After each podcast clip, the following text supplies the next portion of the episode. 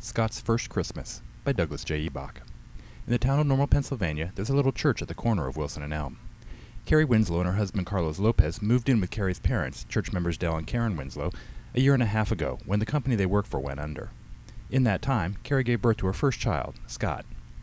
In early December, Carrie and Carlos sat Del and Karen down to deliver some big news. They were planning to go to Carlos' parents' house in Cincinnati for Scott's first Christmas. The other set of grandparents was eager to get a little time with the lad. Karen went pale at this announcement. It would be the first time Carrie had not spent Christmas with her parents since she was born. Taking Scott away as well just added salt to the wound. Carlos, well, Karen liked Carlos, but he wasn't quite in the same league as her daughter and grandson. Karen put on a brave smile, but the tear that ran down her cheek gave her away. Carrie saw her mom's face and quickly assured her that they would all partake in every Christmas activity Normal had to offer until time for the young family to depart. And she was true to her word. She posted a special holiday calendar on the fridge to keep track of all the once-in-a-lifetime family Christmas events. The truth was, Carrie's plan to fill the month with holiday activities was not just for Karen's benefit. Carrie wanted Scott's first Christmas to be perfect. She had some deep-seated fear that somehow he would miss out on a defining holiday experience that would haunt him for life. However, at ten months old, Scott did not always grasp what all the fuss was about. So Del and Karen went along when Carrie and Carlos took Scott to the mall to sit on Santa's lap. Scott cried the entire time and Del and Karen went along when Carrie and Carlos took Scott to a local farm that was offering Christmas hay rides. Scott spent the ride trying to eat the hay. Del and Karen also went along when Carrie and Carlos took Scott on a drive to see Christmas decorations. Scott never looked out the window, absorbed as he was by a talking teddy bear. Then Carrie and Carlos purchased a seven-foot-tall Christmas tree that they decorated with Del and Karen in the living room on a Saturday afternoon. Scott slept through the whole activity. Karen dutifully recorded each of these events with her digital camera. Among the thousand or so pictures she took, she managed to find a dozen where it appeared that Scott was actually in the Christmas spirit.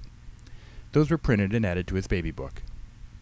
Carrie, Carlos, and Scott were scheduled to leave three days before Christmas. Two days before their departure, Karen set a couple of presents under the tree for Scott. She sighed and looked at Carrie. I guess we won't get to see him open these. Take pictures for us. I have an idea, Carrie said. Why don't we have our Christmas morning right before we leave? Scott can open his presents from you and Dad then, so you won't miss out.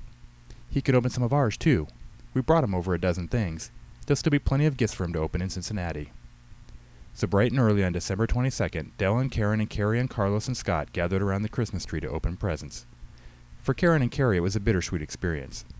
Del mostly struggled to stay awake. The intense schedule of activities had worn him out. Scott seemed to be having a good time opening the gifts, though he was more interested in the wrapping paper than the contents and then Carrie and Carlos and Scott left for Cincinnati.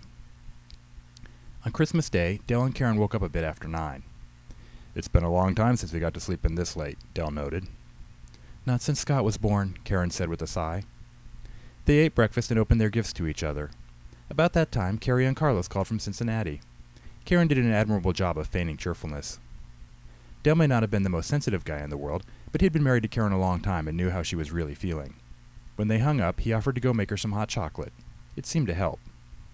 About mid-morning, Karen went into the kitchen to make their traditional Christmas feast of standing rib roast and rhubarb pie. It was more than the two of them really needed, but both felt the custom especially important this year. When it was ready, she asked Del to set the table. Use the good china, she said. Huh, Del said. Another thing we haven't done since Scott was born.